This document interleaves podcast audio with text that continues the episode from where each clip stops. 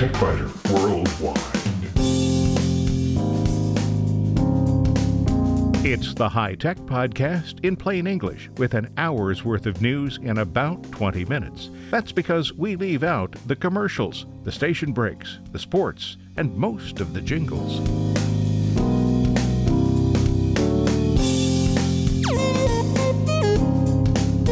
Podcast number 734 for the 12th of March, 2021.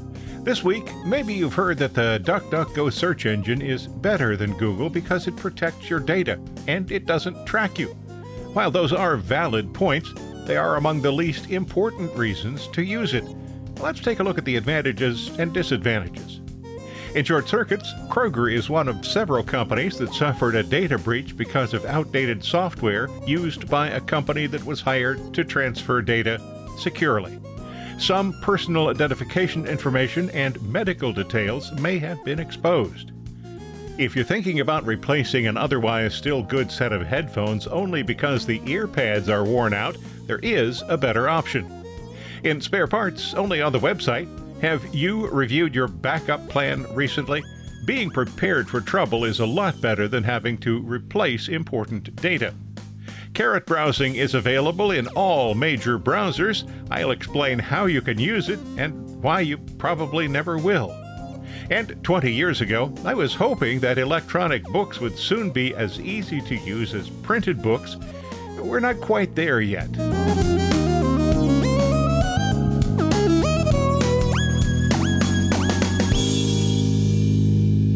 Maybe you've heard of the DuckDuckGo search engine. You might have heard that people are using it to keep Google in the dark about who they are and what they do online.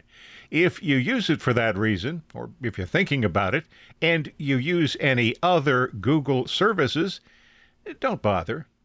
That's not to say you should avoid DuckDuckGo. I like it a lot and actually use it most of the time. But I also have a Google Fi phone I use Google Calendar so the family members can see what I'm doing and I can see what they're doing. Sometimes I use the Chrome browser, and I have a couple of Gmail accounts.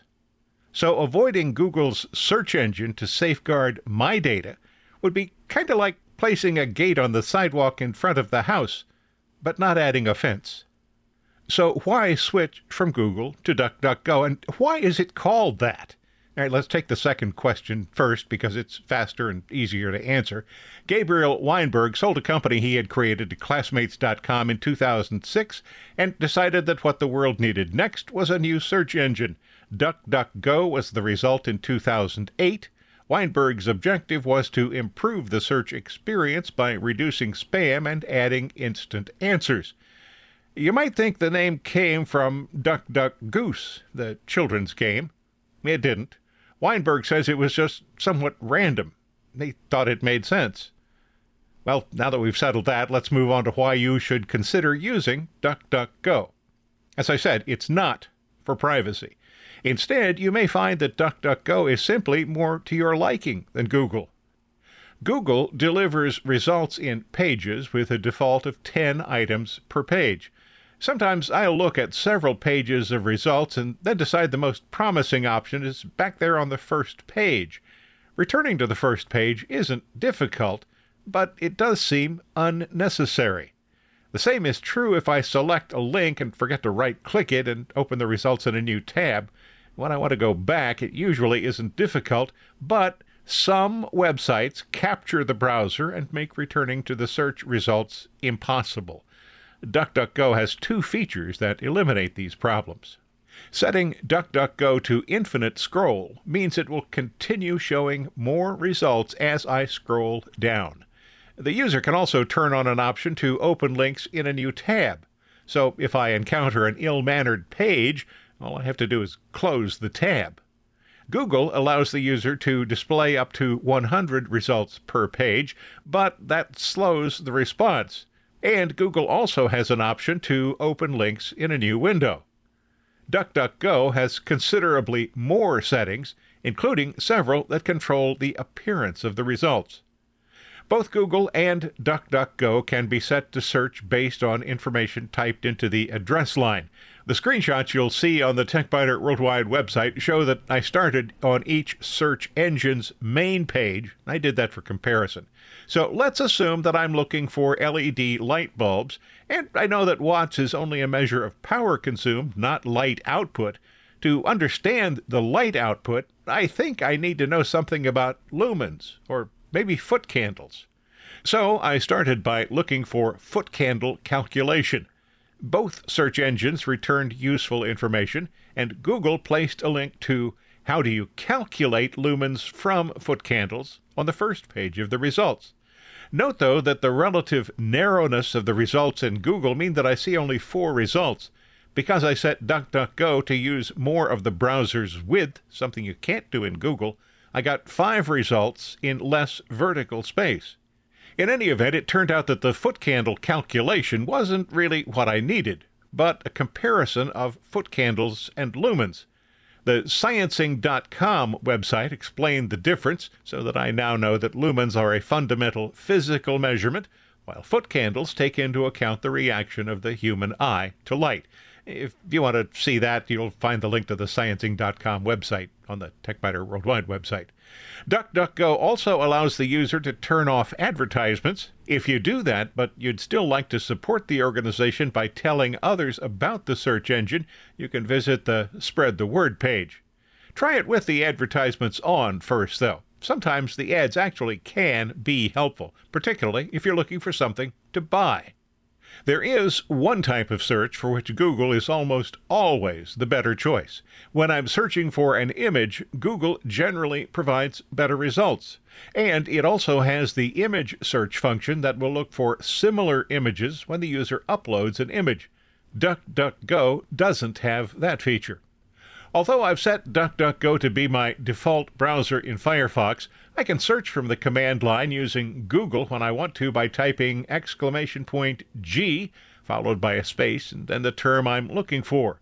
Other options include exclamation point A to search Amazon, exclamation point E to search eBay, and exclamation point W to search Wikipedia. In fact, there are currently 13,564 prefixes you can add to a DuckDuckGo search so that the search will be limited to a specific site. For example, exclamation point NYT will search the New York Times website. You can see the entire list, all 13,564 of them, on the DuckDuckGo website. You'll find a link to it on the TechByter Worldwide website. So there are lots of reasons to give DuckDuckGo a try. Privacy is just the least of them. If you find these podcasts useful, and I hope you do, might you consider a donation? There are no ads here, and support from listeners is the sole source of income. It's easy.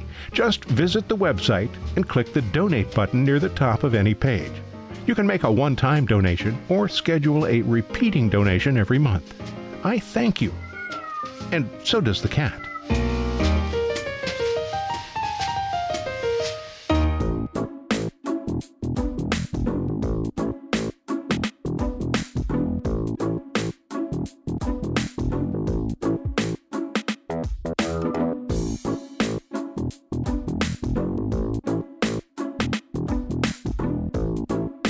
In short circuits, no matter how strong a company's defenses are, there's one attack vector that they have minimal control over organizations they buy from, the supply chain. And many of these outside vendors have at least some access to the company's computers or data center. That's what happened to grocery chain Kroger and several other organizations. With headquarters in Cincinnati, Kroger has nearly 3,000 stores and more than 2,000 pharmacies. In late February, Kroger was one of several companies that received a notice about a third party's file transfer service. Accellion, which has more than 3,000 customers, says the software involved was being phased out because it's nearly 20 years old. Other organizations that may have been affected by the data breach include U.S. law firm Jones Day, the Reserve Bank of New Zealand, the Washington State Auditor, and the University of Colorado. Kroger says it believes that perhaps 1% of its customers were affected, specifically those who use the company's health and financial services. The attack apparently began last December. After being notified of the breach, Kroger stopped using Accellion's services. It has already begun notifying those whose information may have been compromised and offering free credit monitoring. Although the company believes that no grocery store data was affected, the faulty application was used to transfer pharmacy and clinical data for patients. This could include names, email addresses, phone numbers, home addresses, dates of birth, insurance claims processing data, prescription numbers, prescribing physician, the medicine name, and more. The breach of the Washington State Auditor's system exposed files related to 1.6 million unemployment records that were being used to investigate fraudulent claims. Kroger says some of the records of its current and former employees were affected, but the data breach did not affect the company's IT systems. So, if you see a letter from Kroger in your incoming mail, don't throw it away. Take a look inside first.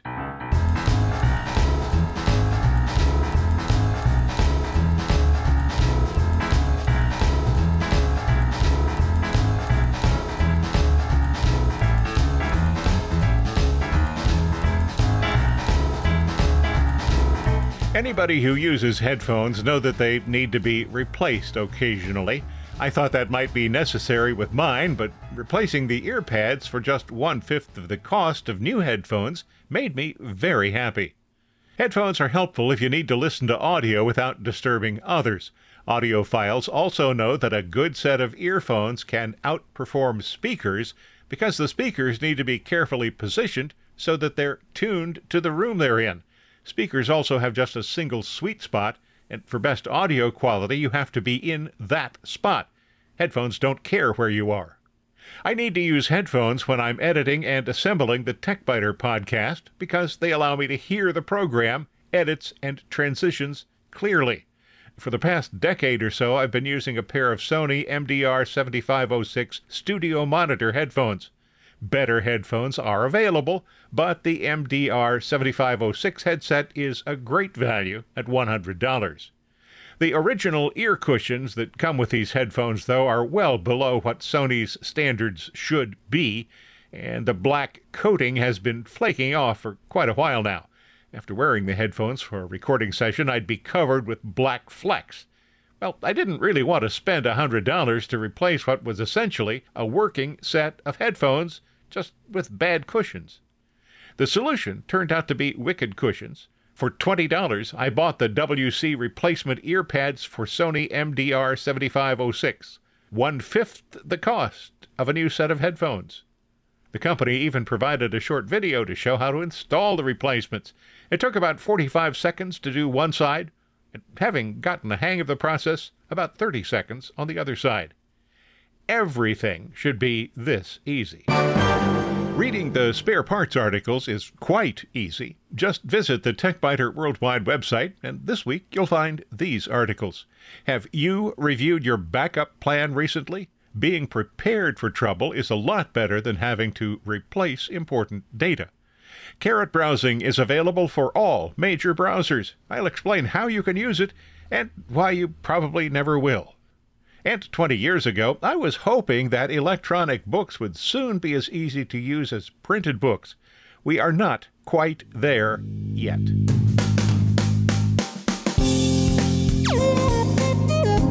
Thanks for listening to TechByter Worldwide, the podcast with an hour's worth of technology news in about 20 minutes.